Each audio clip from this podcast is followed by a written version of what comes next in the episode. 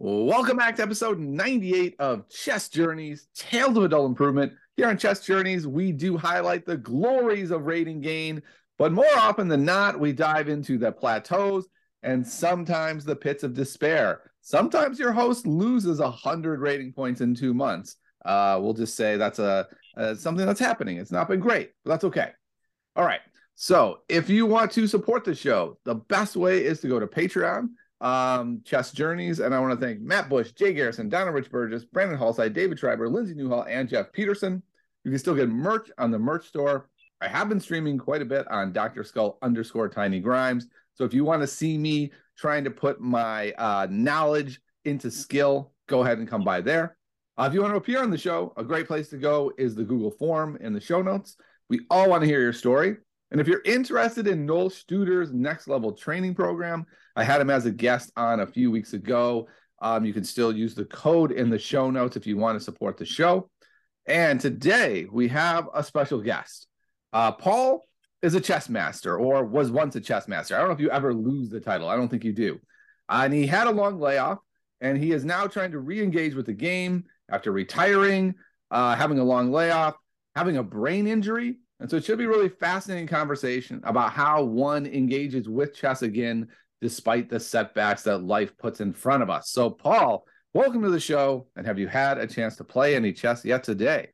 Oh, I've played quite a bit today. Yeah, chess.com is addictive, right? uh-huh. Okay. I played one 3 2 arena game uh, and it went terribly, absolutely terribly. Uh, what what has been your time control of choice today, Paul? Uh, so I've got two. So I, I, I play Game in 10 uh, more recently, um, but I still play Bullet. I use Bullet more for opening prep.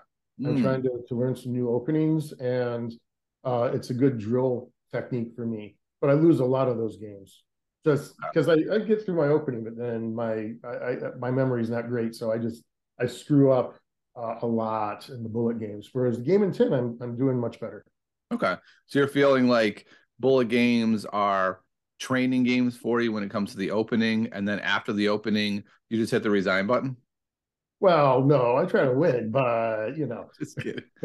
it's it's very frustrating to be. Uh, you know, my ratings these days are like for bullet is like fifteen hundred. Back when, I mean, I used to just crush people. Mm. Of course, this is back in the '90s, right? You know, this has been a long time. Yeah. But um, so it's very frustrating to not do so well.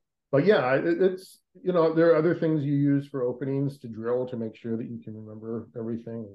Um, uh, I just like playing bullet because it's sometimes people uncork things that are interesting, right? And then mm-hmm. you have to go and, and say, okay, I haven't seen this before, and try to figure out what's going on. Yeah, for me, three two feels like bullet. Like when I play three two, uh, my chess rating drops like six hundred points, and I'm terrible and uh, I can't even. I don't even think I could play Bullet. I don't know. I haven't tried it yet. I decided I'm not going to. I've heard about the addictive nature of Bullet, and I'm like, mm, I'm gonna avoid it for now. Very addictive, uh, but again, it's a tool. I mean, there there are all sorts of different ways to to drill things, and it's a great yeah. tool for that. Okay, well, let's dive into your past before we get to the present. Let's go all the way back. When did you first start playing chess? Did you play it all as a kid? I played a little bit as a kid, but like you know nothing like um, you know good players. So i i started playing maybe like junior high. In high school i played a lot of uh, speed chess against a guy who i think was probably about an a player high b player. Um, just tons and tons of chess uh, a lot of bug house but i didn't have a rating right? Um, so hit college and um, ran into a chess club. I'd never been to a chess club before. It was super addictive. I played speed chess more than I studied. I just hammered away. And there are some good players, experts, and there's one master.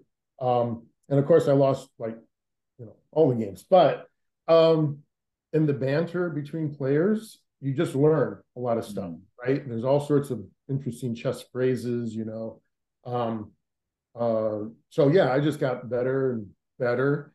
And then uh, I met a guy whose name's Alex Fishbein, who's a grandmaster now. Hmm. Uh, back in the day, he was like a FIDE master. We were both at University of Colorado at the same time. Uh, and so, of course, he annihilated me uh, game after game after game. Uh, he gave me funky odds and whatever. But he, I don't really call him a coach, but he definitely. Uh, I traveled with him some, went to some tournaments. Um, I was more a groupie, I guess, but he was very good. Mm-hmm. Um, but I think playing all of those games, I, I was probably close to 2000, but my official rating was like 1600, 15 something. So I was a huge sandbag.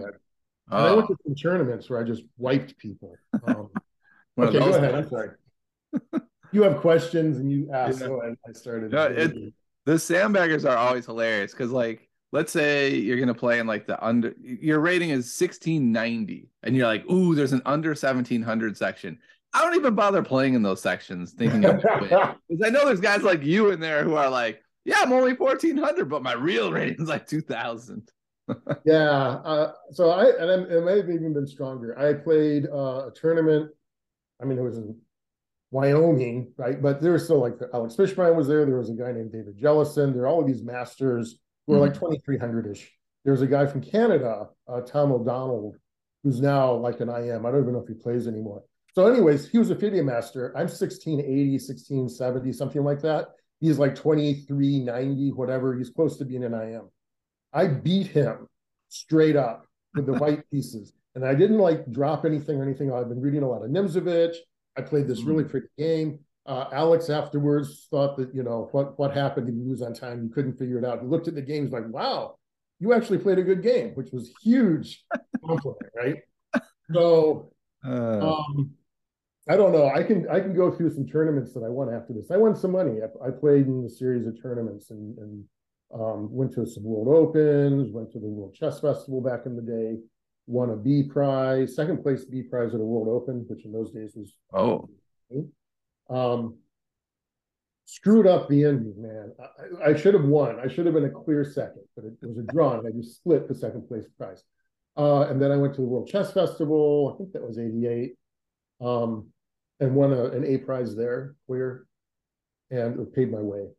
Um, and then I played in another World Open, and, and, I was in the expert section, did horribly, rebought in the open section, which is where my FIDE rating started coming from, and won an open uh, the A or no, the expert prize or the below 2300 prize, whatever it was in a World Open. Um, so those those two three years, yeah, right. And then um, I feel like I'm talking to a professional club player. Like you're practically making yeah. a living playing club level chess. Well, I was. I mean, it's strange. I mean, I, I was married and we started having kids, and this is part of the story. But mm. uh, I ran the Caltech Chess Club. My wife went to Caltech. My wife's nice, much smarter than I am. Um, but I ran the Caltech Chess Club, and I did like a couple of tournaments every week. Yeah. Um, and I would won some of those tournaments, even with other masters in in in, in, the, in the room, while directing. Like I was directing and yeah. playing, and just I, you know, and so yeah, I was doing quite well. But then the reality of life hit. You know, we had we had two kids. My wife's in grad school. Um, yeah. And I'm frustrated. I wish I had done one more year because I was up I, and I was I had beaten some players, some good players. I'd drawn some master, you know, IMs and stuff in tournaments. And I'm like, I want to be FIDE master. I was so close. I felt like I was close, like mm. And um, but I just couldn't afford it. You know, I had to. Yeah. I had to, like, man up and get a real job. yep, life. That, I just played speed chess online, or I just you know screwed around. I didn't. I, I, I just stopped studying. Right. All right, let's talk for a moment about how you got to your 2200 then. It sounds like it was from a lot of playing. Did you do a lot of studying as well, or was it mostly just playing? It was uh, no, it was both. I did do okay. I, I, had a study regimen. I, I uh, again, this is back when um, you know, I talked to Alex a bunch. So Alex Fishbein, he immigrated from, from Russia as a little kid. He actually went through some of the Soviet mm. era chess schools. He was identified as someone super smart. Um, did a ton of tactics. Okay. Um, there's uh, back in the day the Encyclopedia Chess Middle Games. I don't know if you're familiar with that. They're, they've published several more since, but um, take the cover off. It's this black book. I called it my Bible, basically, and and took me year and a half or so, but I went through one at a time. I just went through all of those. Nice. huge amounts of speed chess. Um, a lot of Averbach, did a lot of Averbach endgame books. I have all I have all of the series and went through all of those. And of course you study games. Um, but uh most of it was studying games, and then you go back and, and yeah. And this is before computers, really. So it wasn't right. like you get a Fritz, right? Or or Stockfish or something. Yeah. So you're saying yeah. you did not use Chessable to memorize your openings. so my openings still are by far my weakest because uh, I never studied openings. Never studied openings. I'm sorry, I just didn't. I studied endgames like hell. I, I, I drew a lot of games where I was down a pawn or more against strong masters, and, and afterwards they were like, "Wow, you you know how to play rook endgames," you know. But yeah, yeah garbage. Um, in fact, I'll tell you what happened. I, I was playing a lot in the club that you know the Caltech, and I started giving people knight odds, rook mm-hmm. odds, because I was just crushing B players with knight odds. It was amazing. It was so much fun, and um, it was it was great. And so I'm doing this, and I had this openings kind of systems that I had learned over the years, right? And I had read some stuff. There's a guy, what's his name? Ken Smith. He used to run a book company. He's long dead now. He was like 2,300. But he had this line that attracted me. He's like, well, you got to play gambits at some point in your life if you're mm-hmm. going to, get right? And so yeah. I was master. So I said, okay, fine. I'm just going to play gambits because mm-hmm. I can be out a piece against players. And I noticed in my games, a lot of times out of the opening, I would screw up, drop a pawn or a piece. Mm-hmm. I was able to start to really think, right? I would like, mm. I almost had to be behind in order to really energize. So I started playing gambits all the time. So my rating went down to like 2190. And then I got back up to 2260. I mean, I just, and it was only gambits. And I was playing gambits. I played uh, uh, Blackmar Diemer gambits. Uh, I played all sorts of Majorowicz, Budapest against an IM and got a draw, right? And it was just like I beat um, Arthur Bisguier with a King's Gambit. This is after I stopped wow. studying. In 19 moves. Wow. Right? And I you know Arthur Bisguier is like, you know, old, old, old dude, but he was still like 23, you know, 80 or something. Yeah. And and and yeah, and afterwards he was like, you know, it was fun. So I played gambits, only gambits, but I never studied them. So I also have games where I got blown off the board in 12 minutes because I never studied them and people would just annihilate me. This kind of sounds like the most fun way ever to play chess. I play gambits, don't study them, win most of the time. I give knight odds. I'm basically the Paul Morphy of the Caltech Chess Club. I love Morphy. Yeah, Morphy is yeah. is, is the man. Chigorin, you know, prefer knights over over you know even even almost rooks. Knights are better than bishops. Complicate nice. the game uh, make it so hard that people just pitch pieces. Yeah, that's yeah. that was how that's how I used to play. Okay, well that's fascinating. Okay, so you take this approach. It sounds like you're doing a lot of studying, um, not much opening work, moving to gambits. You're in the 2200s. Life steps in and says, "Paul, my friend, you're gonna have to put chess on the back burner." Yeah, I was like 27. Oh, and I did. It was hard, but you know. Yeah I mean, here's here's the here's the truth. Not the truth, but something to probably think about, Paul. You probably wouldn't have gotten a 2700, right? Ah, no, of course not. But I think no, I would have gotten 23. It's all right. It's all right. Same regrets. Not as not as much as you. I wasn't as accomplished as you, but yeah, I hear you. It's tough. Okay. Well, I read about this, you know, the chess punks on on Twitter, which you're, I'm sure you're familiar with, right? Yeah, I've heard of them. Adult improvers, right? And you know, it's perspective. I might be able to make FIDE master. Like, like let's say I didn't have, I had this brain injury thing we can talk about in a bit. But yeah, if I didn't have that and I'm 58, it's really hard, right? It's very hard to even think FIDE master for me. And mm. so there are people online, oh, I'm going to be an IM or a GM or whatever. It's like, wow, that's so much work it was so much work to make it to 22 something. Yeah. So, so, so much work. Okay. Yeah. I think it's the the challenge we as adult improvers face, right? Is like having lofty aspirations and goals and dreams, and then the harsh reality of like what it would take to reach those dreams, right? Like it's well, just a challenge. Yeah, even if you're capable of it. Right. right? Um, I, I, can't remember his name. I was a TD. This is back in Pasadena in, in, the early 90s. I could probably look it up. There's a guy who was a FIDE master, um, was 52, had retired, and his goal in life was he wanted to be an international master. Oh, wow. I was an assistant arbiter at this tournament because we used to do a lot of FIDE type, you know, get a bunch of people together. The point wasn't for him to become an international master. It was a bunch of people who were actually competing, nine players, but we had four foreign players and, mm. and with, with titles that were living in LA, but they were still, you know, yeah, um, you know. So he managed to get his last IM norm at this tournament. Wow. And so he's like my inspiration. I was like, wow. Yeah. He was a master when he was like 19, but then life hit him. But mm-hmm. then later in life, he retired and then did nothing but chess for like four years to to regain his strength and then to get back into him and I am. So who knows? I mean, that's if I can get FIDE master, if I even get master back, I'd be very happy.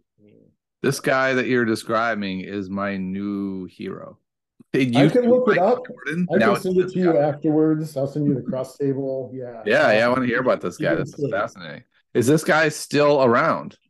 Oh wow! I like I said, I could look up the cross table real yeah. quick. If you can look. We'll up. we'll see. We'll we'll connect afterwards. Maybe he did not make grandmaster. He was an IM, but I don't know if he's played in the last ten years. Yeah. Okay.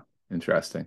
Okay, so I guess my first question is this: What brought you back? So you you've been away from chess for a long time, yeah. and what made you think like I want to re-engage fully and try to recapture master?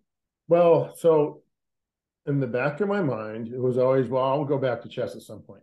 Mm, okay. Right? I mean, I always, I, I didn't think I'd have aspirations to do much, but I was going to go back because it's fun. You go to the chess club and you beat people, and uh, yeah, and even you show up and there's a grandmaster and I am, and they beat the hell out of you. It's still fun, right? It's great.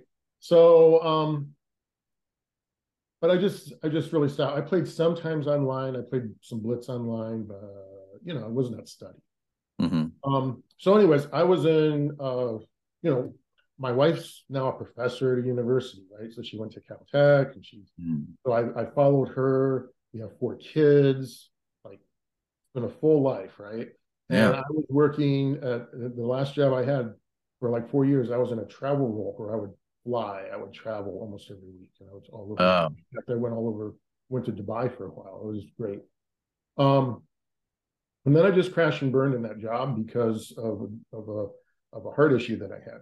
Mm. And um, so, anyways, it took me two years more or less, at least a year to kind of recover from a lot of. I was on disability. It was really bad. Mm. Um, but I'm retired because I can, and I'm like, okay, my chest is extraordinarily bad because my ability, my visualization is bad, right?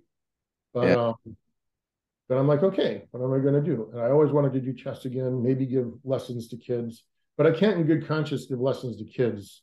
I'm not a, like, I just self respect. I have to like be legit 20, 2050, 2100. I just, I feel like I can't, I don't want to give lessons to somebody and be playing like a B player, right? Okay. I mean, Paul, I'll just say this. I gave lessons to kid when I was rated 1000. So, you know. Well, they didn't know how the pieces moved. So uh, okay, so you retire. Um, you've had some heart issues, and you decide now that I'm retired, it's my chance. I can come back to this game that I said I was always going to come back to. Is that what we're looking yeah, at? My, my, I actually a heart issue. So I had I had a funky heart rhythm thing that slowed down. I had I have you remember how to say it. Uh, a, a, wow, I can't think of the word now. Of course, so I have like uh, numb fingers and toes. I, I, my heart was not pumping blood appropriately, especially when I was asleep. Oh and wow! It gave me it burned a chunk of my brain basically. I, I just I just really sucked. Um, so I had to go through some therapy, but I also had to, you know, physical therapy, but I had to go through normal like therapy therapy, right? Yeah. And so I didn't want to play chess because I was so horrible. Like I was trying to play online, it was just Yeah. Um, but yeah, I had a therapist, and, and she's like, "No, you can do that. Go back, give it a shot, even if you suck. You know, you know, that's what everyone does. Right? I, I can't play college football, or you, you know, I can't. You know, you can you can do what you can do. So, um, about a year ago, I really started playing. I got a chess.com account going again. Um, it's really embarrassing. I went to some tournaments. So my wife, I traveled with her. We were in France, Paris. There's this chess, uh, literally, it's a chess cafe, kind of like in St. Louis here. I live in Missouri, where they mm. have tournaments and things. And yeah. it's like great. So she was going to a lab. I went there. I played speed chess. I was kicking people's butts. It was lots of fun. And then mm. they had a tournament, and I'm like, oh well, okay. It was like 20 euro. Damn it! So the the the tournament director found my name and so I'm up there with the American flag. You know, it's it's a. I have a picture I could send you. Um, uh, it's uh, you know on, on the screen, but but you know Paul Cornelison 2245 day with the American, you know, and everybody else is like you know they're whatever the local French you know rating system is like 1600, 1200, whatever. Yeah. Went up and I said, no, I haven't played in 30ish years. This isn't. Come on, don't you? I said, no, it's the rating you have. And it wasn't three day rated, but so yeah. I didn't play. And I won my first game. That was great. And I got slaughtered. Like it was, I think it was seven rounds. It was game and it was five minutes with like two second increment or something. Um, but I lost three in a row. And I was like all the way down to the charts playing a 12 year old girl. And I managed to get four out of seven. So I was very happy with oh, that. It's embarrassing. You know, you go and then you're like, oh, so hard. I played in some other tournaments more recently that I just get my butt kicked. Yeah. It's just, it's just hard, you know? So, but that was a year ago, and I'm significantly better now, partially because of some of the stuff I learned in therapy about how I should think through things. Hmm. Um, yeah, I, I, I, I, my slow chess is slowly getting better, and I'm actually, for the first time in my life, actually studying openings, which I'd never done before. Oh wow, so much to unpack here. So I think it's so interesting this idea of having sort of expectations of yourself based on you know your previous accomplishments and then trying to return and struggling with those own expectations you put on yourself especially since it's a rating that can flash in front of you and be like this is what you used to be. And you're like all right come calm down rating. That's not who i am anymore. Um, I think we all wrestle with that, especially when we when we have our bad tournaments, right? And we like, at least for me, I feel like my floor is so low. Like I'm rated right about 1700, but on any given day, especially given the time control, just for some reason a 700 can come out of me, and I'm like, what? What happened? Like you're supposed to be better than this. Why are you so bad today? Um, and it can be so hard to wrestle with. So it sounds like you've really struggled with that, and I'm I'm curious, like how how was your therapist able to help you sort of think about it differently? Was it processing that expectation? Was it teaching you sort of a different way to think using your brain differently now that it, it functions slightly differently? So the occupational therapist helped in lots and lots of things. Uh, so one mm-hmm. of the things that happened to me in the brain injury is I have hypersomnia, mm-hmm. a toxic traumatic brain. I forget exactly how it goes, but anyways, I fall asleep, like take little micro sleeps. Oh, okay. Um, I take really good drugs now. It keeps me awake. I'm still also exhausted all the time. I get mm. these little micro sleeps. Um, bad if you're driving. Yeah. Right. So like I'm at a stoplight, and I didn't know back in the day when this was first happening to me. But I'd be at a stoplight and literally people would be honking at me, and I'm like, what, what? You know, and you wake up with a start, and you're like, right. So, anyways, she figured out that while my my long term memory and certain types of my memory is really good, I had trouble reading. I couldn't read. Oh, okay. And they're like, well, why can't you know? Because I could. They, then they did all the back studies, and then and my visualization was actually off the charts, still really strong. So yeah, I'm a chess player, right? but um, she figured out that this is a thing that my eyes were tracking the way I used to read. Ah. My eyes were tracking too fast. Right. So I, I couldn't I couldn't absorb all of the right. So I had to learn like a first grader, literally for a while. I used my finger. I had to mm. every single word. I had to train myself every single word. It's actually right. exhausting. um, if you haven't done it. So with chess, it's the same thing. I have to be, you know, I used to just see the board. I mean, I hate to say it like that, but yeah, seventeen hundred. But even for you, I mean, you're playing speed chess, and you're like, "There's a fork, boom," yep. right? You know, it just you just see it. And I, for me, I don't see the the board the way I used to, mm. and I actually miscalculate because I visualize wrong. Like my knights, I have these knights, and if I'm going to make a fork or something, I'll like double check because sometimes I move the knight to the correct to the you know because I know how a knight moves, but then I'm like, wait, that's not a fork, or wait, that's not check, or you know, mm. and then that's how I lose so many of these games. Is I'm I'm playing boom, boom, boom, and I get into this automatic, and then I just completely miss dark squares. I completely miss how pieces, yeah, yeah, really is bad. And so just slow way down. I actually have to be very systematic. Um, but this is stuff you should learn anyway. You're 1700. So sorry, I don't mean to give you a chess lesson, but I love a chess lesson right now. Sounds great. So, I mean, like, how do you do candidate moves, right? Because when I used to play so much speed chess and stuff, I didn't, I'm sure I did do candidate moves, but I, it was instantaneous. Mm. now I have to do candidate moves. Okay. All the checks. And this is important all the checks. And this is the first thing you check. You've always check it might be mate, right? This is back in college when I was playing all that speed chess. That was one of the things that one guy used to tell me. Bang the pieces, you know, check. He looks at me and I'm startled. He says, always check. It might be mate. Goes both ways, right? Always check.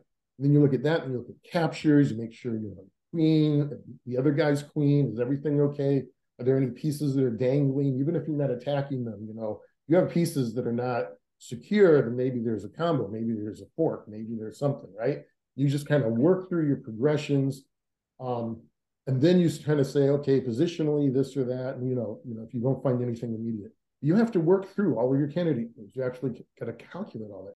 And at game in 10, I'm doing much, much, much better than I was. Like I can actually see some really pretty games. I played some good games. Um, but yeah, I, there's no way at bullet. Even game yeah. is garbage for me. But game in 10 is, is just barely slow enough that I can, and I still lose on time sometimes. Yeah, that's fascinating. So it sounds like you have a lot of your old skills, but you've had to slow way down.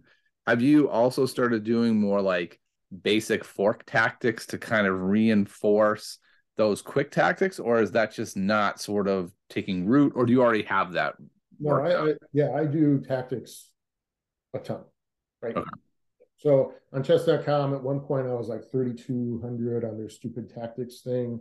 Um, more recently, I'm not so diligent. so you, I think I'm like 28 or 2,900. But you know, if if if you if you're diligent and you spend the five or 10 minutes and say, okay, fine, I'm only going to get five points, but I'm not going to lose anything, right? Mm. I, you know, so that's I don't know. I mean, I've only been doing chess.com for like a year, so I don't know how good that is. But um, it says I'm I, I was in the top whatever percent, one percent or whatever. Um, yeah. But yeah, tons of tactics. Um, still do endgames, very important. But I've actually started doing some openings. I've been looking at the modern, uh, more recent tournaments because there's like 20 years of theory that I have no idea.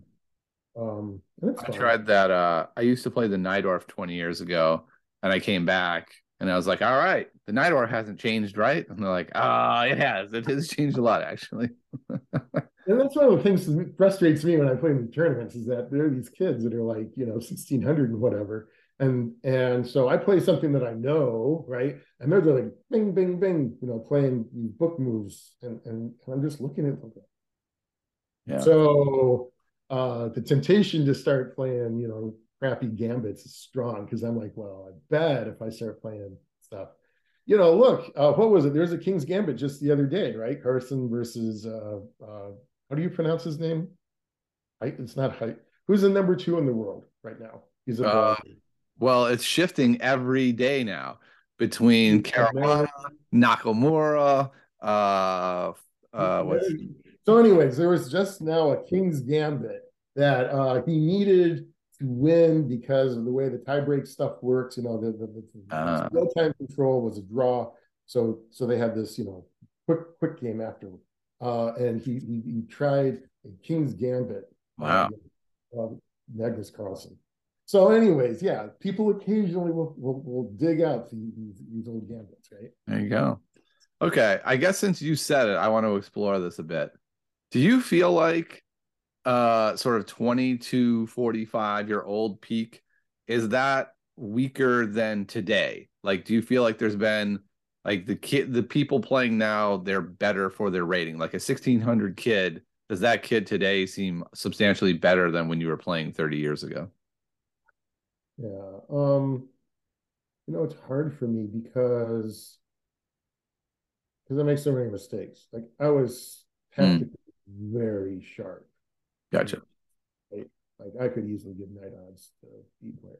Just and I and I didn't always win, uh, most of the time, right? Yeah. Um, so I don't know. It, it, that's not. I, it's it's a hard it's a hard question for me to answer because I don't have enough. Gotcha. Experience that. But I will say this: that the few tournaments that I played, um, they really understand openings much better than I ever did. Mm, okay. Maybe I'm aware of it, but the opening systems. I don't know where they're getting it. Maybe what did you call it? Chessable. Chessable yeah, is a great place. You just want to memorize your openings. Right. So uh, maybe it's chessable, whatever it is. You know, clearly uh, they can go deep, but then you have to have a plan. I actually mm. had I had a, you know some very we were like 20 moves in. It's like Jesus, what the hell? And all of a sudden, you know, I'm sitting there and I'm sitting there. And this is still a game in like you know five with increments. So I couldn't think very long. But I'm like, okay, wait, what's my plan? What am I doing here? Right. Mm. So I figure out that I can kind of sack a pawn, but I get a, a pass pawn on the rook file that's you know and I can push it all the way down. And I'm looking and I'm looking and, and I have this cute little blockade that I can do. I'm like, okay, that's my plan. Split, split, split, split, split. And then he was blitzing back, but he didn't have a reason. He didn't. Wow. He wasn't doing anything, right? He didn't have, yeah. right? He was responding to my to my moves, which is great because then I blockaded the position. I get the pass pawn. I just push the hell out of it. I win the game. And then afterwards, I actually we were looking at the game. So what's your plan here, right? What, what and he didn't he wasn't able to to conceptualize what's your plan? Like he had moves. Right. no no no. What what's the weak squares? What's the idea? What's the fork you're looking at? What's the pins you're looking at? What's your idea? What, what, what are you trying to do? So i think that's the same though 1600s back in the day. That that was what i used to teach like what's your plan? Gotcha. And and and they would say i want to do this and it's a move okay, fine, to move, but what, why? What, what are you doing? What, what's the, the long term? And um, so I don't think they're any better at that. But opening, yeah. Okay, so there's some parts of their game that are better, but you're still seeing the same general problems of struggling with plans and such at this level. Well, that's why they're 1600. Right. Yeah, gotcha. And, and and I'm I'm I'm not saying I'm any better, but the reason I'm bad is because I'm just dropping pieces. Like gotcha. even in slow games, sometimes I just completely yeah. face something. Um, so I'm very klutzy. Whereas these guys are not, and their tactics are good too. They just don't know. Yeah.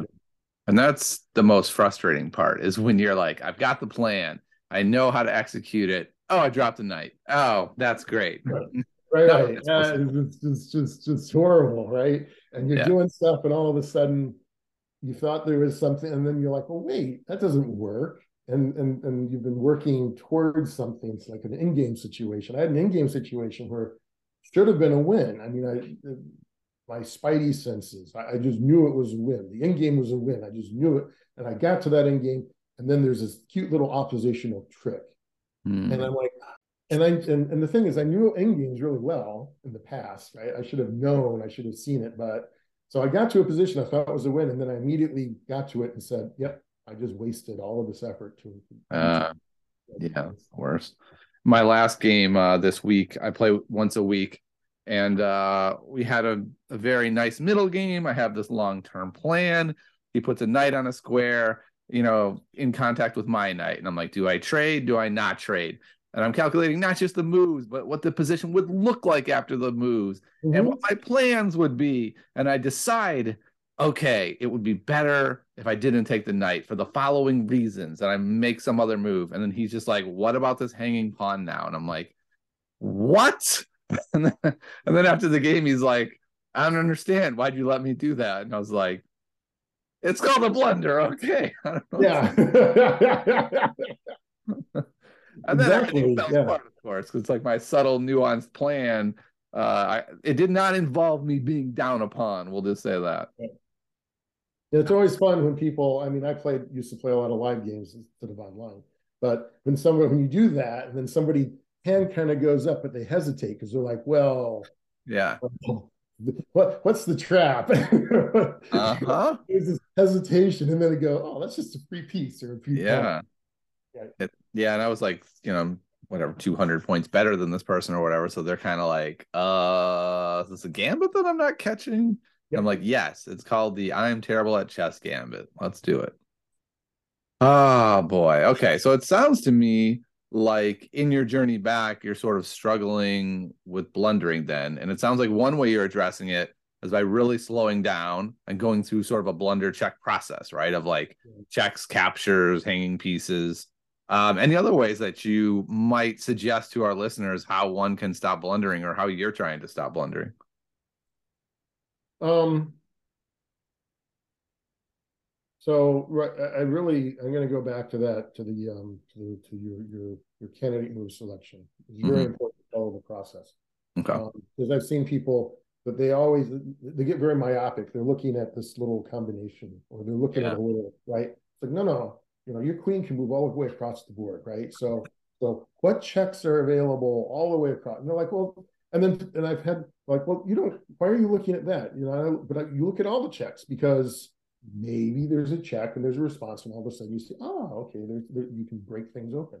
I was yeah. playing a speed chess tournament uh, recently here uh, in, in, Jeff City here in Missouri, and um, well, I wasn't during the tournament, but anyways, I was playing speed chess, but I was talking. We were I'm, I'm playing, and I reached the position. I said, "Gee, if only my knight could be there, that would be mate." Like it was a joke. It's like, "Oh, yeah. look, there's this mate position." I looked at it again, and I said, "Oh." So I move a bishop check, and the knight moves, and it's mate right? But I didn't see the mate right away. What I saw was an opportunity, right? And then I had to like, and so you have to stop and you have to think and you have to say, okay, always check. That's a check. It's a stupid check because he's just going to move the whatever. And then you're like, well, okay, was there another check after there? Another check after mm, that.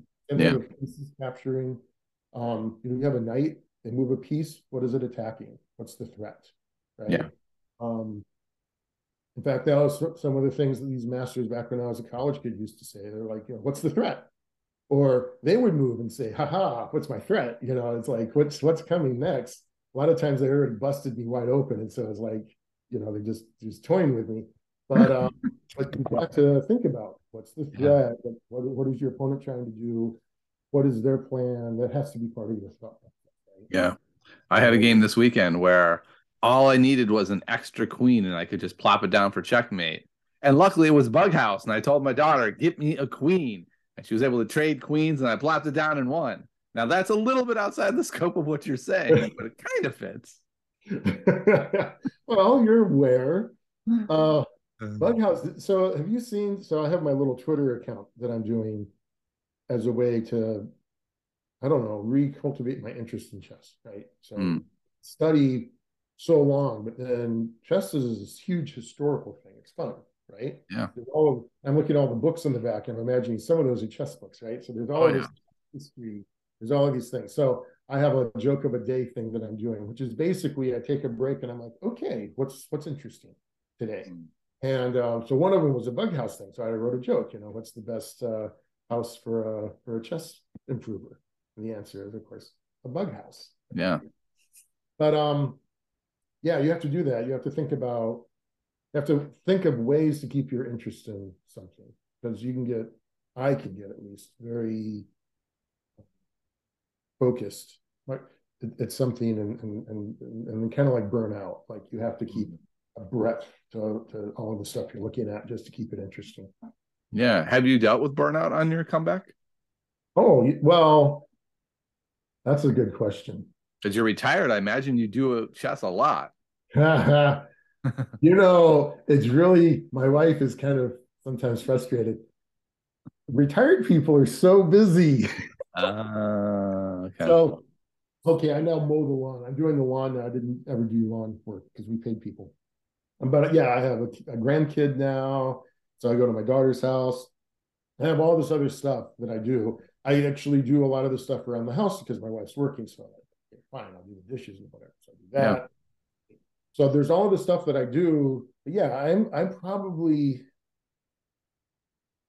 before I get super engaged and study, like I, I know how to I know how to head down study, and I still have some books and I have some new stuff, and I have ChessBase access and things. So not quite there yet. I need my chess level to be like twenty two thousand or something before I really spend half an hour and then on one thing and then an hour and an hour and have like four or five hours a day where I'm studying.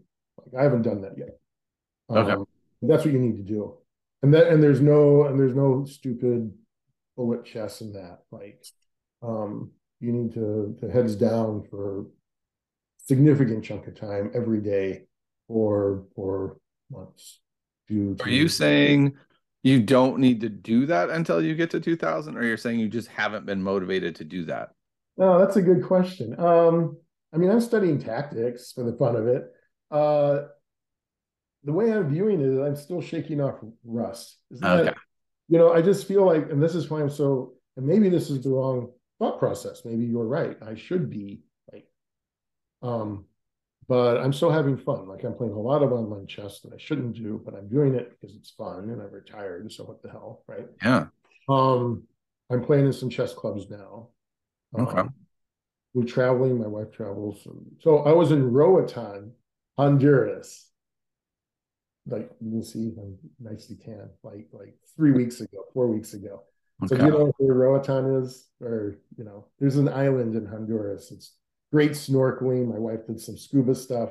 Mm. I was just down there because it was fun. There's a guy down there, Brit, who's opened a, a veggie uh, cafe who's a chess player, and there's huge numbers of kids there. And I'm like, whoa, this is so cool. So I go in and I'm, you know, I'm good at I'm crushing everybody. It's fun, right? Know, but but it's just I'm still doing that. Like like if I was actually studying, I'm not going to go sit someplace for four hours and just bang pieces, right? Yeah. You got to actually commit to something. So instead, my four hours is someplace that's fun that I'm or or I'm online, but that and I'm still just trying to kick off the rust and kind yeah. of be uh, much much faster in my thought process. I don't know if I I don't know if I'm able to do that right? yeah.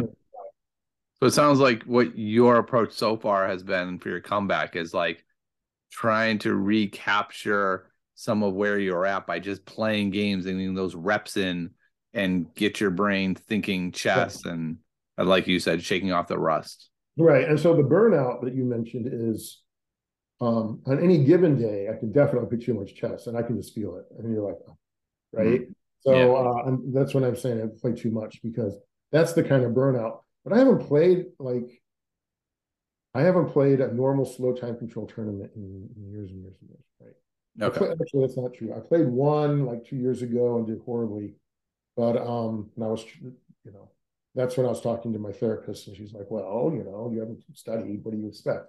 But um, I am uh, before I start actually playing again, I need to study, and I just haven't quite. Maybe I just haven't hmm uh, got it in my own internal system to start that yet. Yeah. Right.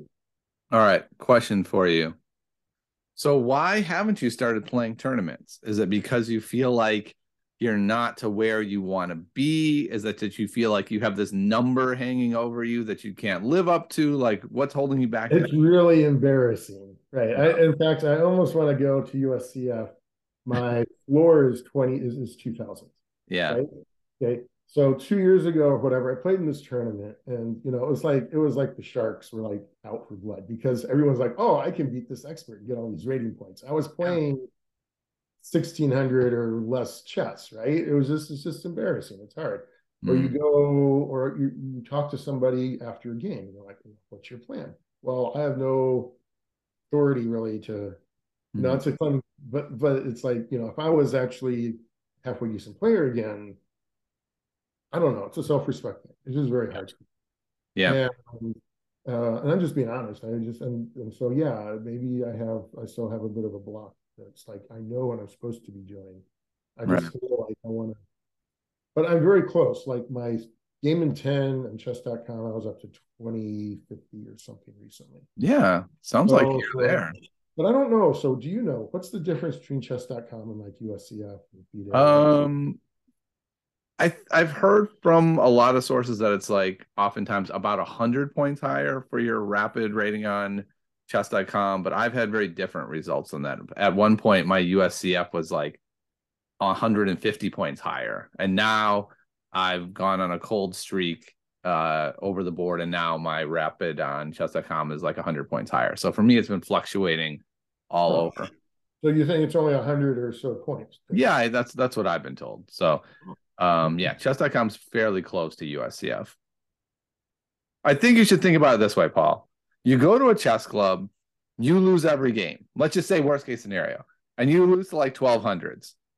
Those 1200s got all these rating points. You didn't lose any because you're at your floor anyway. No, that's right. I didn't lose anything. I just lost the uh yeah, it's it's embarrassing now everybody wins other than the embarrassment. So remember, like just like the thing in Paris, where I was like, my name was the top. I was number one seed at 2250 or 2245, yeah. right? I go to these tournaments, hey, Missouri, and I know there's the St. Louis Chess Club and there's really cool things going on, but I'm like, you know, smaller club. I'm the expert. I'm 2000, right? And so you're the top on the on the pairing chart, and it's like, but you're not, and it's just, it's, gotcha. um, okay. Yeah, I hear you. It's tough. Yep. It's tough. So, um, uh, let me ask you a question. So, other than like the the, chessable and stuff, what what are you doing to improve? Are you and then what tools do you use? Like, yeah, um, I use a wide variety. So I use I'm a big book learner myself. So I'm currently working through Capablanca's best chess endings to do mm-hmm. my end game work. Uh, I just picked up a book called Mastering Positional Sacrifices because I've realized I'm quite the opposite of you. You're like a gambiter, you're willing to give away material. If I'm going to give away a pawn, I need to see direct results. I really struggle with, like, oh, look, I have a diagonal that might be useful. Like, I have a very hard time making those sacks. Um, I do puzzle work I'm mostly doing the steps method right now. The book, I'm still doing some on chess.com. Um, and then I'm trying to play as much as I can because I've read so many chess books in the last two years. But mm-hmm. I think what I really need to do, like what you're talking about, is take that knowledge that I have and just put it into games and skill build that way rather than reading more and more and more books. So that's where I've been focused like you said uh with your earlier time, I don't do a ton of opening work. I do a little. Like I'll run into a spot like so I lost the last 2 weeks I lost in the same opening idea that I thought I understood. I played into my prep and I was mm-hmm. like something's wrong here and I looked at you know the prep I was following, and that, and it wasn't at all. I was I played it all wrong. So it's like I got the board the position I wanted, and the engine was like, "Great job, you're losing." And right. this prep is like, yes, you don't do that because you're losing. And my opponents are like, I love your prep. It's great. So I spent about an hour working through that and determining that, oh, I've been doing it all wrong. But that's that's how I do my opening. It's more like to address a problem when it comes up rather than just like memorizing lines. Though the kids seem to do really well with this whole idea of memorizing lines and they they I I need to play more uh, super solid openings and just wait until they start screwing up. I, I, I think that's that's how that's in, in, the game in 10, that's really what I've started doing. I, am not yeah. I'm not engaging in my gambits. Are you interested in seeing a game? Because I could really quickly project like my game against uh, Arthur Bisguier. Because um I would love to, but this is an audio only podcast, and I oh. do not think my audience audience will be able to follow a whole game. But I will say this: this is how I know Arthur Bisguier. I know him from Fischer's 60 memorable games. So to uh-huh. me, he's like, you know, a pretty amazing player to have beaten. That that's pretty remarkable. Um, in fact, it's interesting that you say that in this game. I, I reached a position where I just couldn't, I couldn't, I, I knew that the tactic was there. I've done enough, you know, do tactics all day long. I know that there's a solution to the particular, and I spent like 15 minutes and I just couldn't, I just couldn't. I got up, I'm looking at the position, and there are all of these variations, but there's one key thing where he keeps moving this pawn that kind of like allows his bishop to get back in and kind of defend and defend. Mm-hmm. Like, and then I remembered uh, a Fischer game from 60 Memorable, which was against um, uh, great, I can't remember his name now. But anyways, I remember this game where he where Fischer sacks a rook on f6 to mm. prevent the king, the, the f pawn from moving, and then there's this beautiful little mate net going on. And Benko, he was playing against Paul Benko, so it's the Fischer 60 memorable games against Benko and, and uh, uh, United States uh, Closed Championship. So, anyways, it's like that game came to me while I was thinking. You know, this is the thing where you're studying books and stuff. I think some of the younger generation doesn't get. You really, your ideas come from places, and you need to have an idea. Like, how can I? How can I get into? How can I? all of a sudden, I'm like, ah, well, if I can stop that pawn from moving forward, then, and I'm looking, I'm like, well, I can just sack my knight right in the middle of the board, and I move my knight right in the middle of the board, and he has to take my knight, or he can move. It doesn't matter. But either way, the pawn's not moving, and then I have this cute little attack that's like checkmates in four or five moves. That's um, amazing. so it's really, I think that's why I want to show you the game. It's really fun though that that uh, you know you can whatever your thought process needs to be, you know, thinking about. Um, yeah, different the different games, other people, different ideas that other people have had. Okay, that helps you solve problems.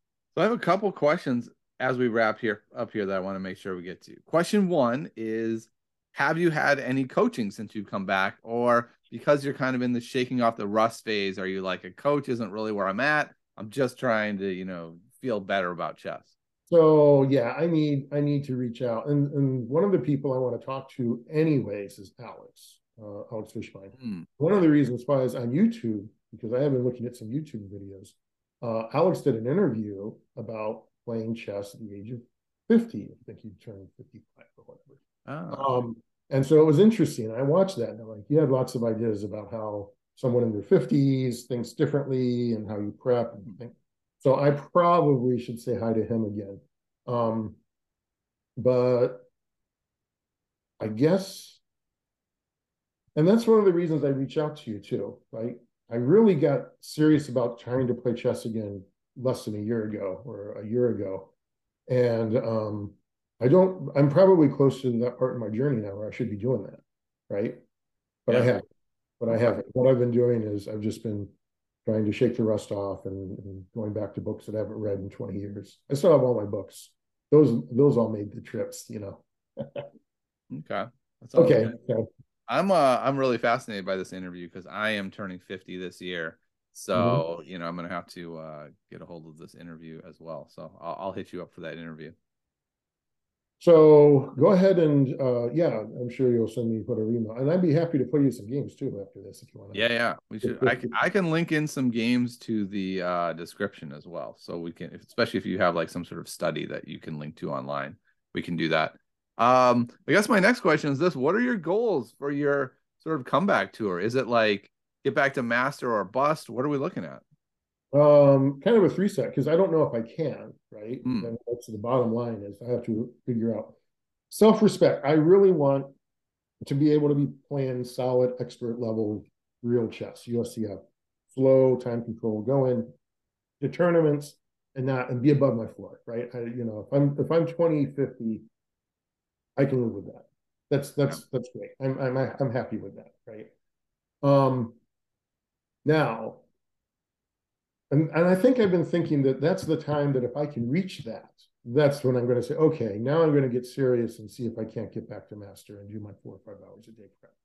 Okay. I'm not okay. doing that right now. And I don't I don't want to do that and then just spend six months and then just completely fail because I can't, right? I oh, need to prove to myself somehow that I'm capable of yeah. Right. But I think I'm getting close. Like like I said, my my my chess.com is within hundred points according to you. Yeah. Uh, get back to master would be spectacular. Probably can't do it, but we'll see. And then if I can get back to master, then FIDE master. That's it. That would be the gold standard for me. right? Because there's no way I'm going to be an IM. But I could have been FIDE master. I really, I was like three, two, three tournaments away. I really was quite close. I was beating, I was beating people way stronger than 2300. And I'm just, that's that's one of your my life regrets, right? Because it was there. It's like being in grad school and then taking the master's and not the PhD, because yeah. you know that two more years is too much student loan debt or whatever. I was right there, but financially, family commitments, whatever, I just couldn't spend the next 18 months or whatever it would be to get there. And yeah. uh, so it'd be great to have to, to be able to do that as a life goal. Yeah. Okay. These these all sound great. Let me just tell you a little something. I don't know if this is going to help or not. I feel like failure is part of the process. I've been I've been grinding hard now for like 2 years and uh, it's not going great, Paul. And I'm not calling it a failure. I'm calling it work in progress. I don't know. Maybe I'm wrong though. Maybe in two more years I'll have dropped more points and and you'll be like, Kevin, that's not called a work in progress. That's called two trains colliding. So how long have you been playing chess? I'm just curious. I played about for about two years in my early 20s. Uh-huh. Uh, stepped away for about 20 years, and I've been back for a little over two years now. Right. So the, the, the trajectory in the past, this is part of you know classes that, that I've done and stuff, is you have about six, seven years mm. of when you get really good. Um, there's a book called Blink. Have you ever read that? If no. you know what I'm talking about? You, it, it's interesting, so you might want to read it. So Blink is a conversation about the 10,000 hours, like people that really know their they've spent a big chunk of their life studying something, right? Mm-hmm. And um, and it takes about seven years, six, seven years. But what happens is then you plateau, and it's really yeah. hard. It's really hard to get better than that, than that 10,000 hour perspective that you get when you just are really good at one thing, right? Right. So you're only two years in, really, because that other stuff was like basic moves, right? So you're yeah. two years in. So yeah, you still have, you should still have a pretty steep uh, uh, curve up if you're studying this. Okay. We'll see what happens. My rating, I was feeling pretty good. My rating was going up and up and up, and I was like, ratings don't matter. They just keep going up. And then now that I've crashed 100 points, I'm like, ooh, ooh, it's so hard to say ratings don't matter. Oh, you have some games that you go, ooh, this is a good game, or this is a good idea, right? Or yeah, I have some good games, but I don't remember those nearly as much as I remember the ones where I blundered a pawn deciding mm. whether to trade the knight or not. Those are the games I remember well. And I'm like, oh, what are you even doing here? Okay. Last last question is this, Paul. Tournaments. I think you are capturing what so many lower rated players have is this feeling of like I don't know when I'm supposed to go to my first tournament because I'm worried or I am I'm embarrassed that I won't be very good. And I know your situation is different because you have a past and you have a number that's sort of lingering over you. Uh but it's it can be so hard to get over that feeling. And it sounds like you're doing really well online. So Paul, our tournament's coming up soon. Uh, soon is an interesting question. Um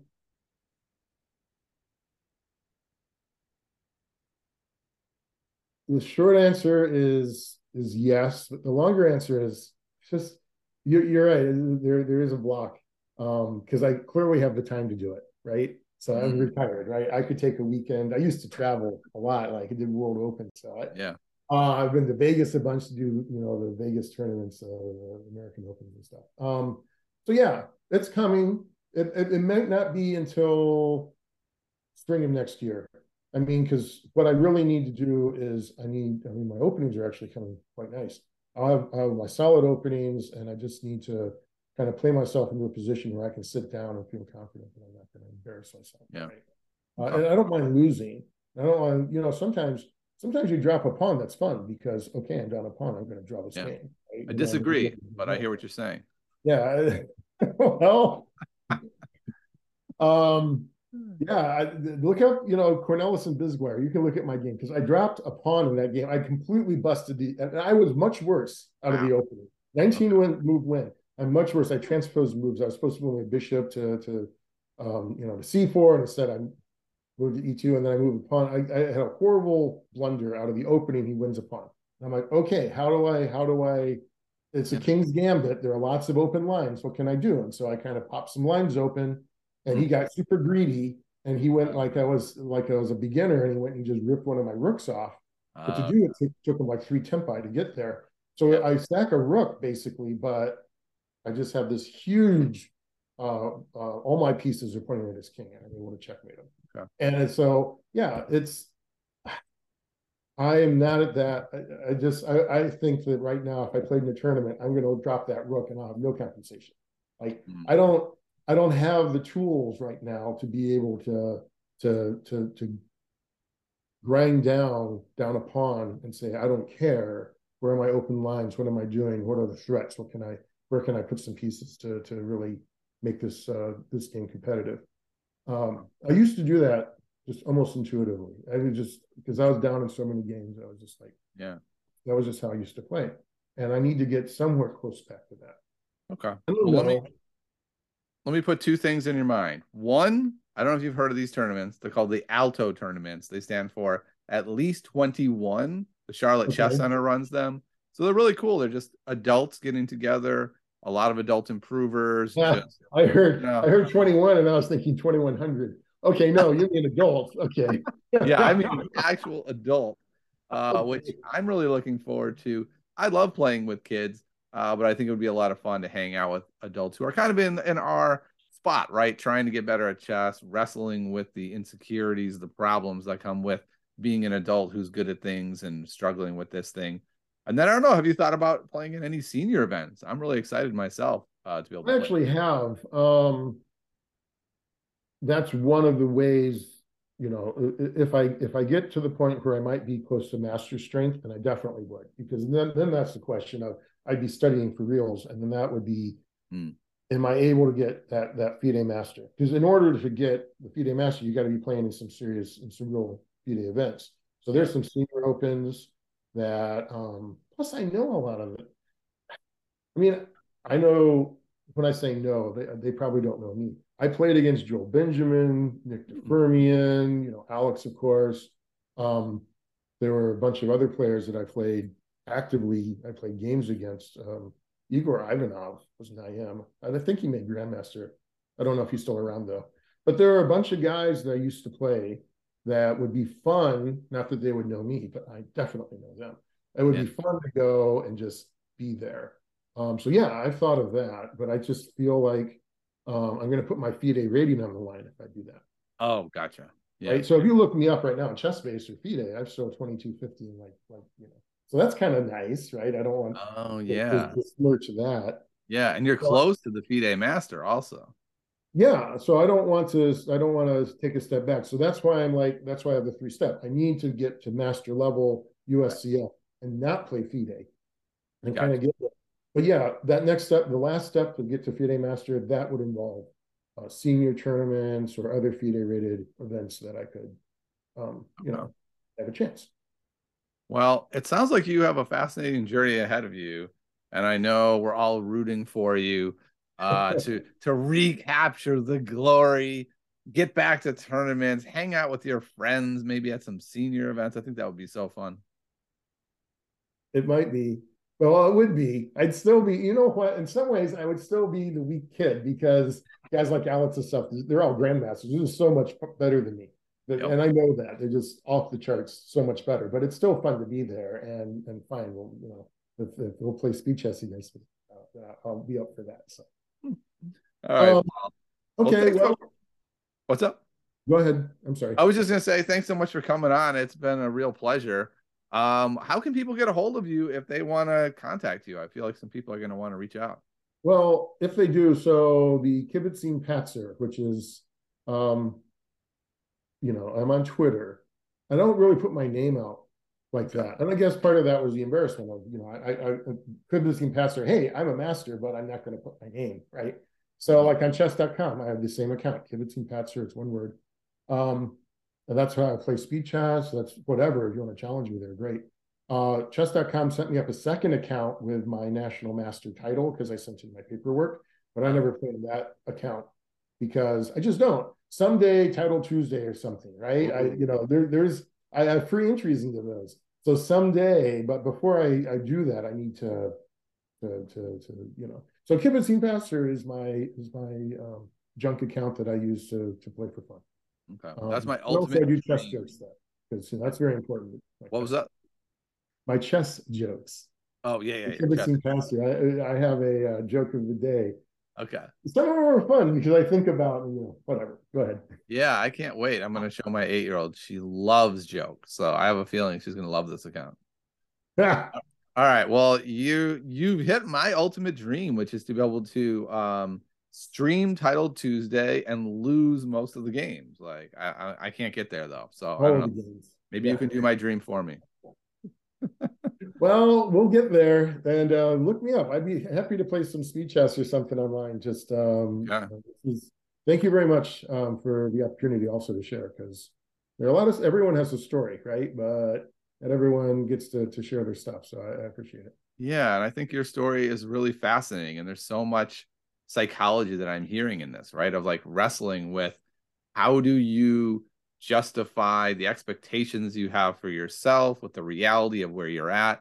For you, it sounds like a lot of it is a, a brain injury. For other people, it might just be their life, you know, expectations and not being able to do the things they want to do.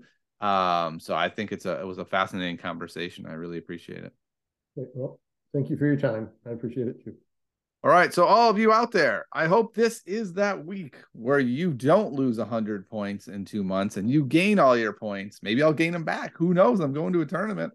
Um, and if not, if it's a plateau uh, or a pit of despair, come back next week. We'll have another guest who will relay some more thoughtful tips and ideas. And I'll see you all next week. Goodbye, everybody.